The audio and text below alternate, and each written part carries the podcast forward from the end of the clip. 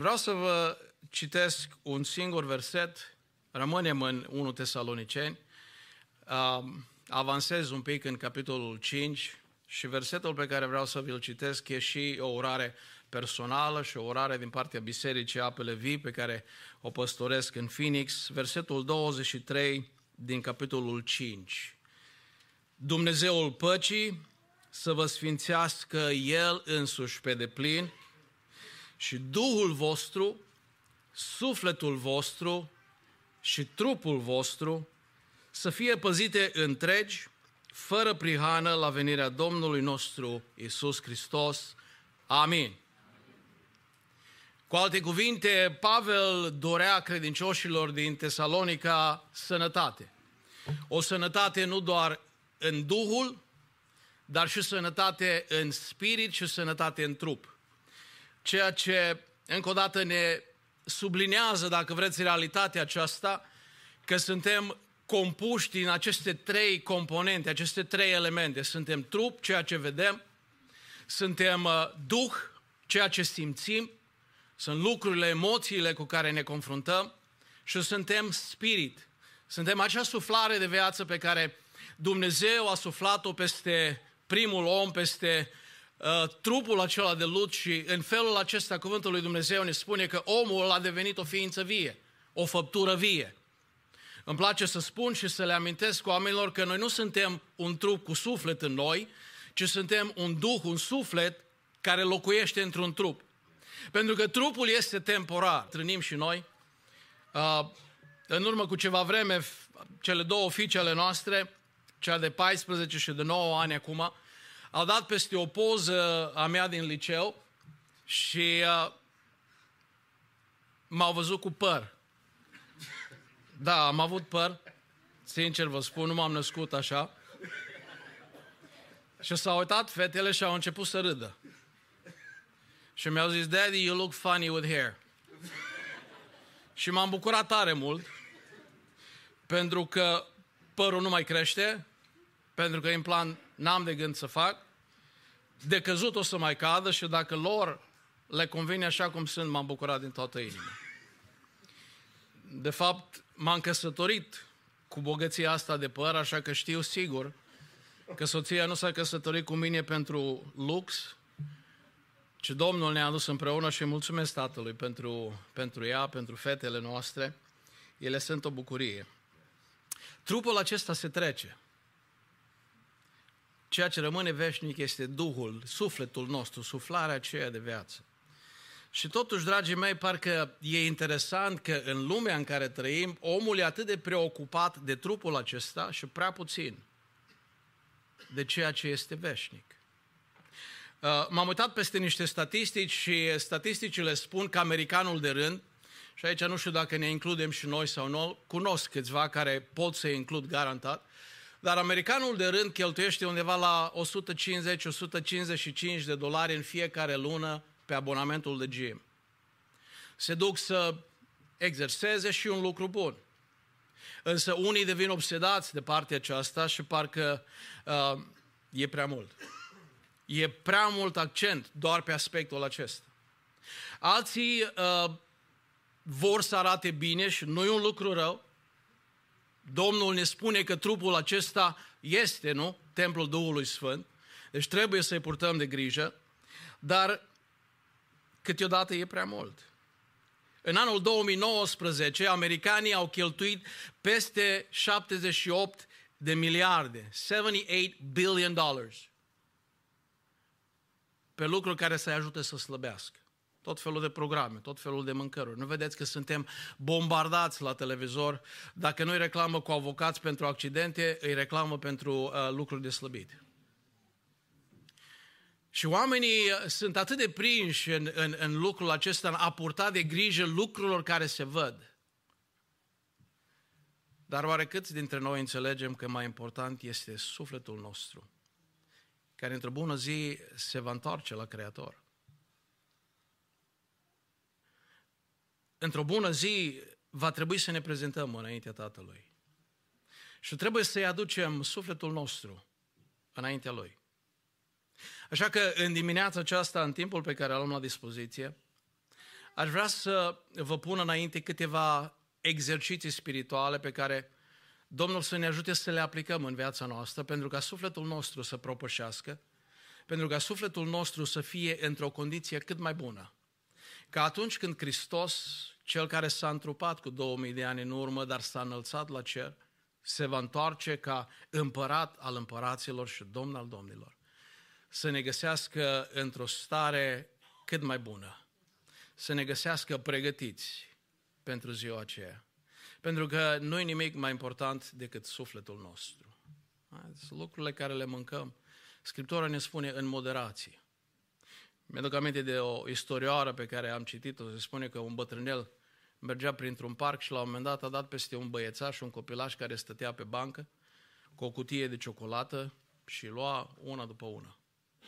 Acum bătrânul, așa cum suntem noi câteodată, vrem să dăm sfaturi, nu? S-a uitat la băiețel și a zis, copile, nu știi că să mănânci atâta ciocolată nu-ți face bine? Și copilașul s-a oprit puțin, s-a uitat la el și din senin i-a zis, da, dar zice, bunicul meu a trăit până la 105 ani. și a zis bătrânul, și-a mâncat atâta ciocolată? Nu, zice copilașul, dar și-a văzut de treaba lui.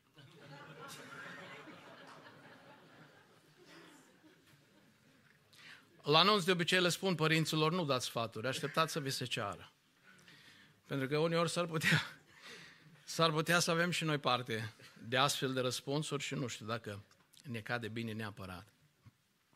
Dar haideți să vedem, dragii mei, dacă este cu putință, să vedem câteva lucruri pe care putem să le facem, să le exersăm pentru sufletul nostru, ca să fie liniștit, să fie în pace, să fie, așa cum se amintea de dimineață la îndemn, plin de dragostea lui Dumnezeu care ne poate păzi și mințile și inima întregi până la venirea Lui. Și primul exercițiu pe care aș vrea să vi-l propun în dimineața aceasta este următorul. Nu acuza niciodată în alții ceea ce scuzi la tine. Am mai spun o dată. Nu acuza în altul ceea ce scuzi la tine însuți. Cineva spunea frumos, zice, noi ne judecăm pe noi înșine după intenții, dar îi judecăm pe alții după fapte. Atunci când încercăm să facem un lucru, zicem noi bine în mintea noastră și rezultatul este unul negativ, de obicei venim și ne scuzăm, dar am avut intenții bune. așa Vrem să facem o lucrare frumoasă, după mintea noastră, lucrurile nu ies așa cum trebuie, dar încercăm să spunem tuturor fraților, dar eu am vrut să fac binele. Am avut și noi în biserică oameni care au vrut așa de mult bine pentru biserică că au rupt-o de, nu odată, ci de mai multe ori. Un bine pe care și l-au dorit, dar atunci când au fost puși în fața faptului împlinit, au zis, bun, dar noi, noi am vrut să facem binele. Dar atunci când vine vorba de aproapele nostru, ne uităm și judecăm imediat. Ai văzut ce a făcut? Ai văzut ce a ieșit din toată treaba lui? Vai, șamă. Și ne trezim automat că în loc să îl tratăm și pe aproapele nostru cu același bine și cu aceeași Uh, uh, uh, cum să spun eu, judecare a intențiilor, judecăm mai degrabă rezultatul. Și în loc să avem pace în sufletul nostru, nu creăm decât diviziune, disensiune, se amărăște sufletul în noi, se amărăște sufletul în celălalt pentru că acuzăm în el ceea ce la noi scuzăm și suntem repede să acoperim. Pavel le scrie evreilor și credincioșilor în același timp, în uh, capitolul 2 din cartea, din epistola către romani, și are acolo, n-am să citesc întregul, uh, întregul capitol, pentru că Pavel are câte, câteva lucruri de spus Titlul capitolului este Nepocăința iudeilor. Ascultați numai câteva versete pe care vreau să vă le citesc. Spune, așadar, omule, oricine ai fi tu care judeci pe altul, nu te poți dezvinovăți, căci prin faptul că judeci pe altul, te osândești singur. Fiindcă tu care judeci pe altul, faci aceleași lucruri. Numai că tu te ascunzi după intenție, dar pe celălalt l-ai acuzat deja și l-ai judecat. nu e așa? Și crezi tu, omule, versetul 3, care judeci pe cei ce săvârșesc astfel de lucruri și pe care le faci și tu că vei scăpa de judecata lui Dumnezeu? Pavel intră în detalii aici, n-am să mă opresc. Aș vrea însă să rămânem, dacă vreți, cu, cu gândul acesta. Haideți să îi tratăm pe fiecare așa cum am dorit și noi să fim tratați. Să nu mai judecăm la cel de lângă noi, imediat efectul, ci mai degrabă să ne gândim la intenția omului. Eram într-o biserică în țară în urmă cu mulți ani de zile și uh, la un moment dat un tânăr a ieșit uh, în față să cânte. Stăteam lângă păstor și când uh, a început să cânte, trupa de închinare înțelege ce vreau să spun, a cântat o, o cântare cu șapte strofe în șapte game. N-am putut ține nici care pasul cu el, lucrurile parcă nu ieșeau. Când ai un pic de ureche muzicală, încep să... Și după ce s-a încheiat uh, cântarea lui, m-am uitat la păstor, eu eram deja să văd ce spune. Mai mic și m-a șocat, mi-a rămas ca o lecție de viață răspunsul lui. Zice, ai văzut? Extraordinar băiatul ăsta. Și am zis, ce vrei să spui? Zice, am o grămadă de cântăreți care stau jos și nu vin să cânte niciodată. Dar el a avut curaj să se ridice, pentru că a avut inima bună și a venit să cânte. Noi judecăm ce se aude. Dumnezeu privește la inimă. Noi judecăm ceea ce se vede. Dumnezeu cunoaște inima și gândul fiecăruia. Și să ne ajute Dumnezeu, dragii mei, zic eu, să-i tratăm pe fiecare, așa cum am dorit și noi să fim tratați. Amin? Al doilea exercițiu pe care am putea să-l aplicăm este următorul. Nu trata niciodată relația ta cu Dumnezeu ca pe un lucru de apucat. Vă aduceți, cred că fiecare dintre dumneavoastră, probabil, la minte de, de momentul în care l-ați primit pe Hristos ca mântuitor. A fost dragoste aceea de început, a fost momentul acela în care erați nelipsiți de la biserică, nelipsiți de la rugăciune, nelipsiți de la evenimente. Spuneam cuiva, am crescut fiind în biserică șapte zile pe săptămână.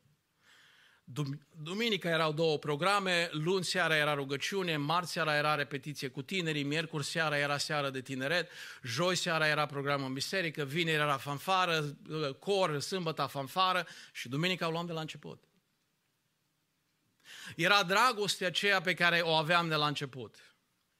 Ne doream atunci să fim cât mai aproape de Dumnezeu, să-L cunoaștem pe Dumnezeu, să cunoaștem voia Lui.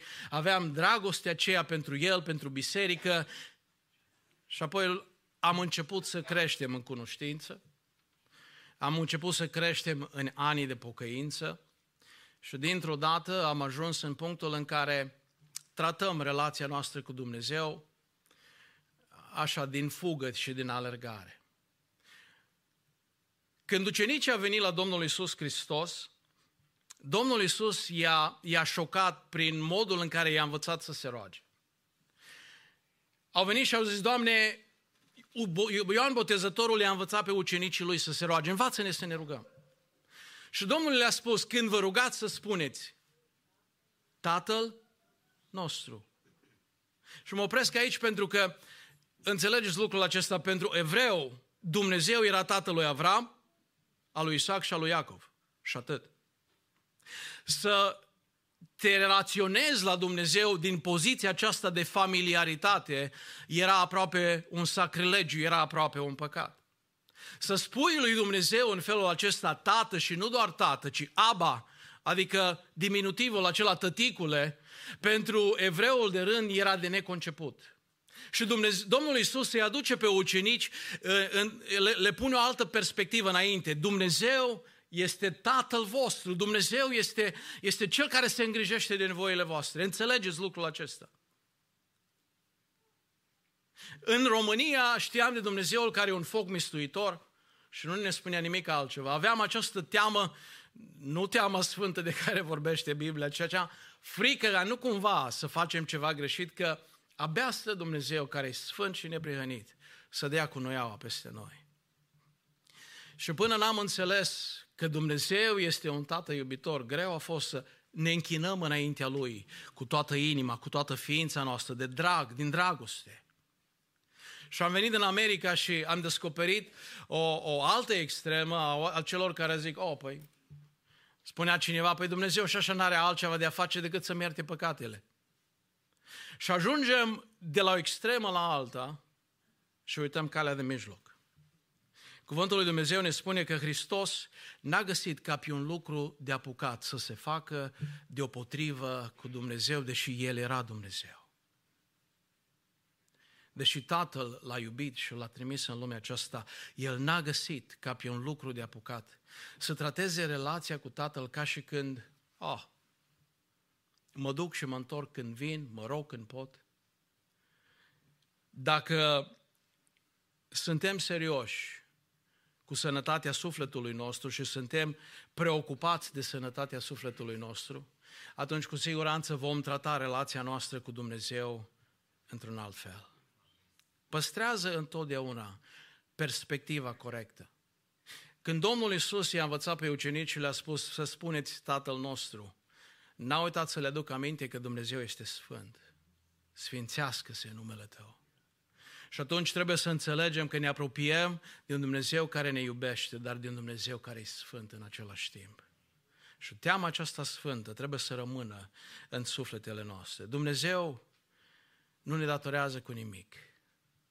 Noi însă suntem îndatorați lui Dumnezeu pentru eternitate, pentru Fiul Său pe care l-a trimis în lumea aceasta și prin care avem o relație cu Dumnezeu. Tratați relația cu Dumnezeu într-un mod corespunzător.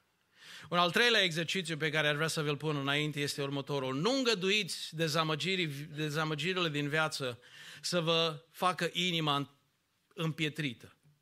Vedeți, ne gândim și câteodată nu știu dacă neapărat în, în mediul românesc, dar, dar în alte biserici se predică mereu că dacă te-ai întors la Dumnezeu, dintr-o dată toate lucrurile o să-ți meargă super bine. O să ai un jobul perfect, nu o să te uh, uh, persecute nimeni pentru credința ta, familia o să-ți crească frumos, toate lucrurile o să-ți meargă bine, sănătate din sănătate. Și nu mai lăsăm loc câteodată și pentru dezamăgirile din viață. Pentru că dacă privim la realitatea trăirii noastre, avem parte de a face cu dezamăgiri în viață, nu-i așa? Lucrurile pe care le-am crezut că sunt stabilite, dintr-o dată se mișcă, totul se schimbă. Când am venit în America în 2008, uh, unul dintre păstorii plecați din America, întorși în România, un frate rom- păstor român, mi-a spus așa, Doru, când te duci, ascultă-mă bine, fă contract cu biserica. Îți Doamne, apără și păzește. Mă duc la ai mei. Îi cunosc. Sunt frați. Sunt pocăiți. Și după doi ani de zile m-am trezit cu întrebarea pe tine cine te-a adus aici că noi nu te-am adus. Și m-am gândit atunci cât de repede se schimbă lucrurile.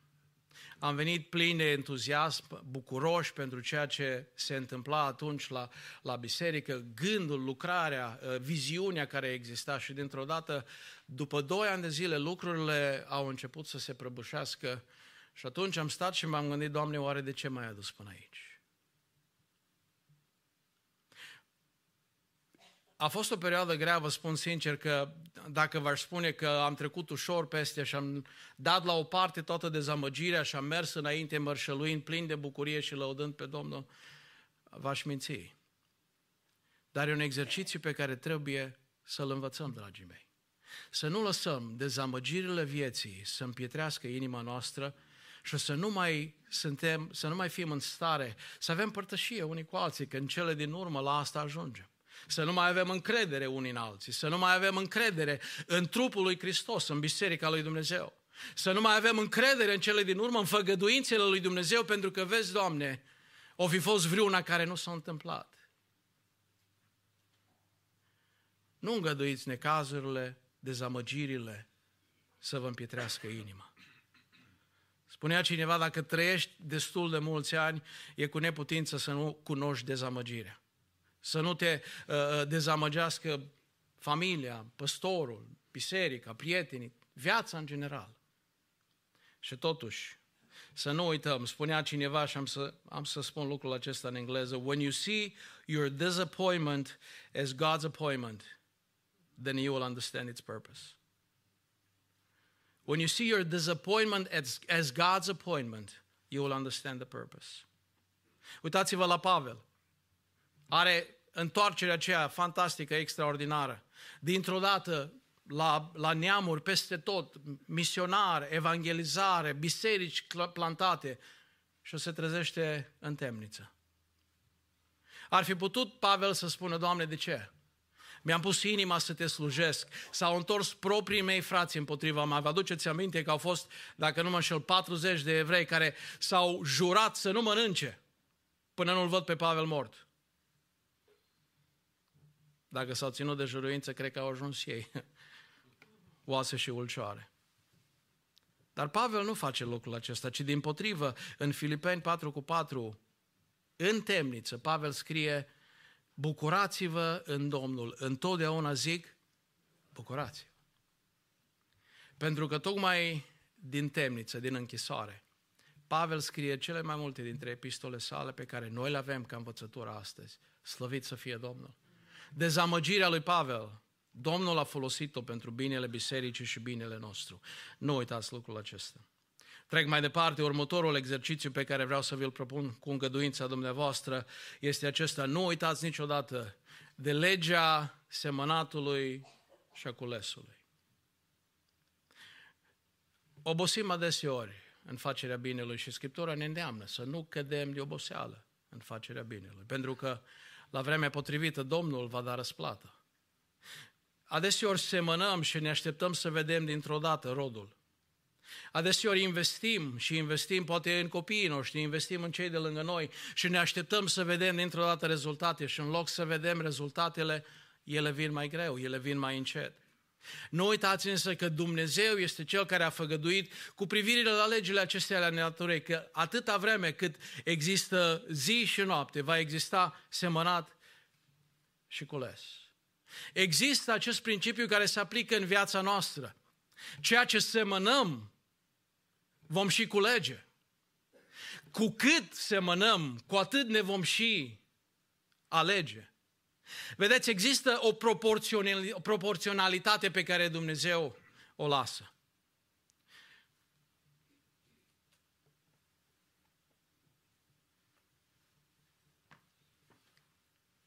Dumnezeu ne cheamă să investim și în copiii noștri, mai ales.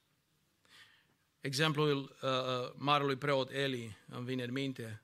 Dumnezeu îl cheamă în poziția aceea înaltă să vegheze peste întregul popor.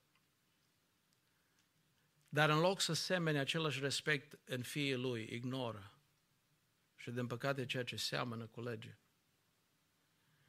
Avem nevoie, dragii mei, și vă provoc în dimineața aceasta, îndemnat parcă de Domnul, să investim în copiii noștri. Vremurile sunt dificile, vremurile sunt grele. Ne îngrijorăm adesea pentru ei. Vorbeam de școli, copiii noștri sunt în școală publică. Am ales să facem lucrul acesta din două motive. Unul, nu avem timp să stăm unul dintre noi acasă și să ne ocupăm de ei, dar al doilea, am discutat cu soția și am zis, nu avem cum să-i ocrutim de ceea ce e în lume. Ar trebui să-i pregătim pentru ceea ce e în lume. Așa că ne ocupăm de ei acasă și îi lăsăm să lumineze acolo unde sunt, în școală. Și mulțumim Domnului că Domnul le-a protejat și le-a ocrotit până acum. Și de învățături, și de, de influențe, mai degrabă au devenit ele o influență. Nu pentru că suntem noi mai buni, ci pentru că Dumnezeu are milă și se îndură. Și Dumnezeu onorează legea aceasta atunci când plantăm, atunci când semărăm în copiii noștri. Dumnezeu este Cel care face să crească.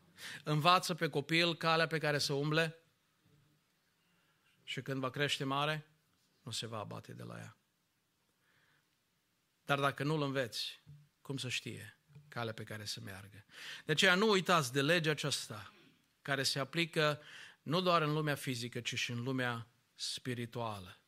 Pentru că Efeseni 6 cu versetul 8 ne spune că Domnul va răsplăti fiecare după binele pe care îl va fi făcut. Sau în măsura în care te investești și semeni în aceeași măsură, Dumnezeu îți va da. Sufletul tău va fi satisfăcut și Duhul tău va fi încurajat și întărit. Un al cincilea lucru, un al cincilea exercițiu. Nu-ți închide mâna atunci când vremurile sunt grele. Avem tendința atunci când vin vremuri grele peste noi, vremuri de restriște, să zicem, păi până avem de unde da.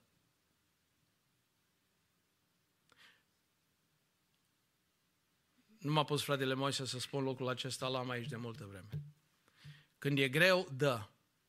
Mi-aduc aminte că am fost la programul unei biserici, biserică imensă, mare, în Phoenix, au vreo șapte sau opt locații. Locația principală are peste 20.000 de membri. Au vreo patru programe, sâmbătă, vreo patru duminica, ca să-i poată încorpora pe toți. Păstorul uh, uh, predica la, uh, la serviciul la care am fost și a spus, îmi aduc aminte, când am început construcția bisericii și spunea la un moment dat, n-am mai avut bani. Și Domnul mi-a pus pe inimă, spunea el, să vând casa, să mă mut undeva cu chirie într-un loc mai mic și toți banii să-i pun pentru construcția bisericii.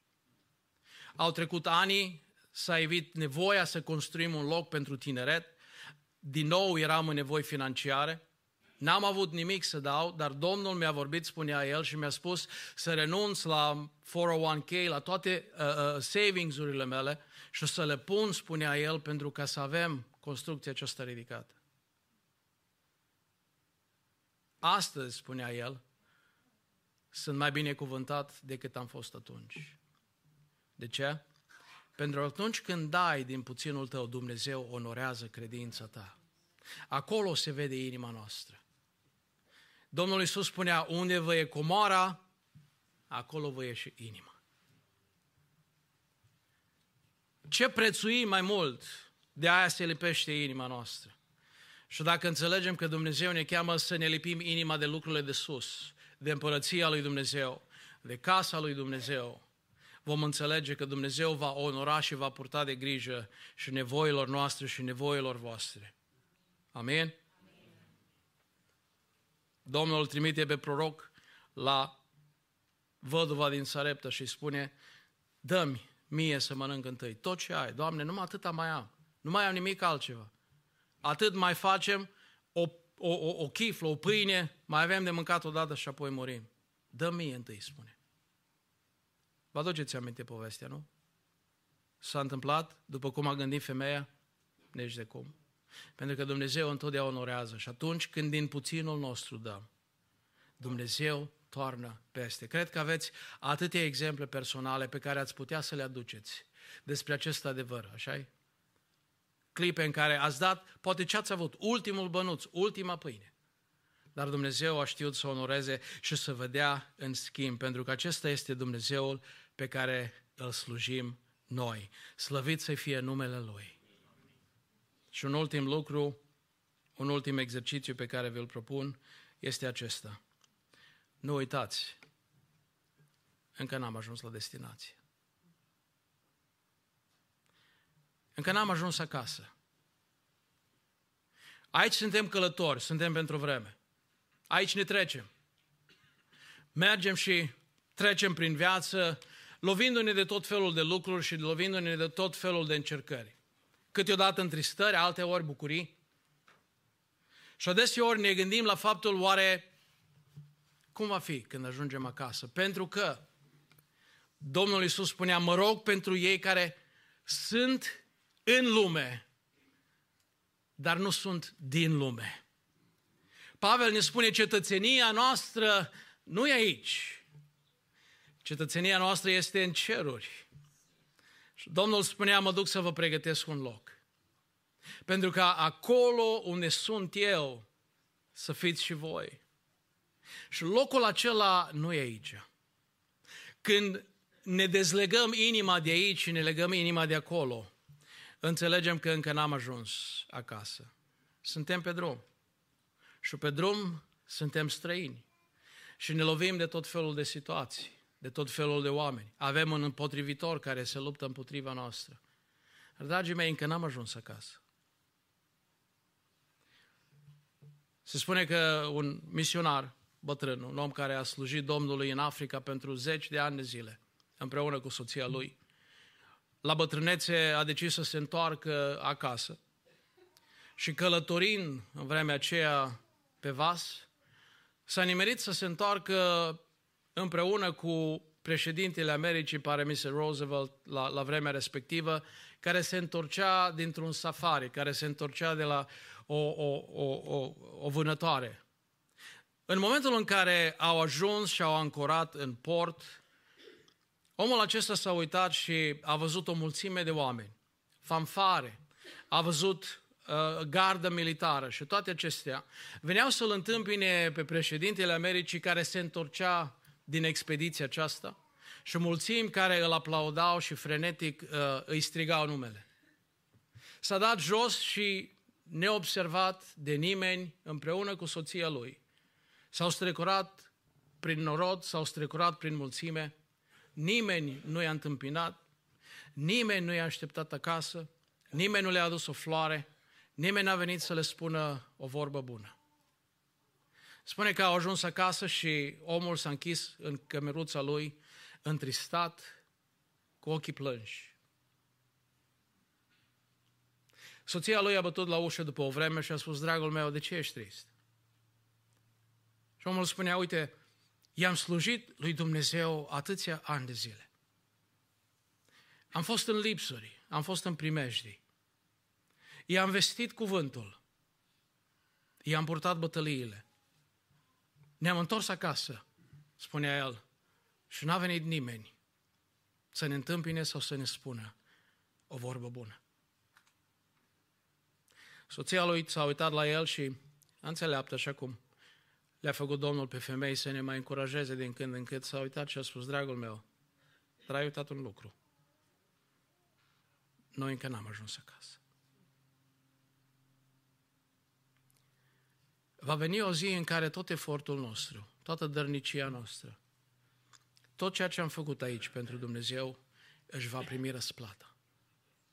Dar încă n-am ajuns acasă. Mai avem puțin de mers. Mai avem puțin de luptat. Dar cel care a venit ca să ne aducă bucurie în inimi, cel care a venit să ne aducă pace în suflete, este același care ne-a făgăduit și ne-a spus, n-am să vă las, cu niciun chip n-am să vă părăsesc. Iată că voi fi cu voi până la sfârșitul zilelor. Făgăduințele lui Dumnezeu se împlinesc, ele sunt da și amin. Psalmistul spune, Doamne, ți s-a mărit faima prin împlinirea făgăduințelor tale. Avem un Dumnezeu care își ține cuvântul. Și câtă vreme noi ne îngrijim de sufletele noastre, cel puțin la fel de mult, așa cum ne îngrijim și de trupurile noastre. Va veni ziua în care cel care s-a dus acasă înaintea noastră ne va întâmpina la porțile cerului și ne va invita să intrăm în odihna Tatălui care va fi una veșnică și eternă. Acolo vom uita de toată truda, acolo vom uita de toate necazurile, acolo lacrimile vor fi șterse, bolile vor fi vindecate odată pentru totdeauna și nimeni nu va mai suferi, pentru că acolo vom fi pentru totdeauna în prezența Lui care ne-a iubit și s-a dat pe sine pentru noi. Până atunci, exersați sufletul vostru și Domnul să ne ajute la aceasta. Amin.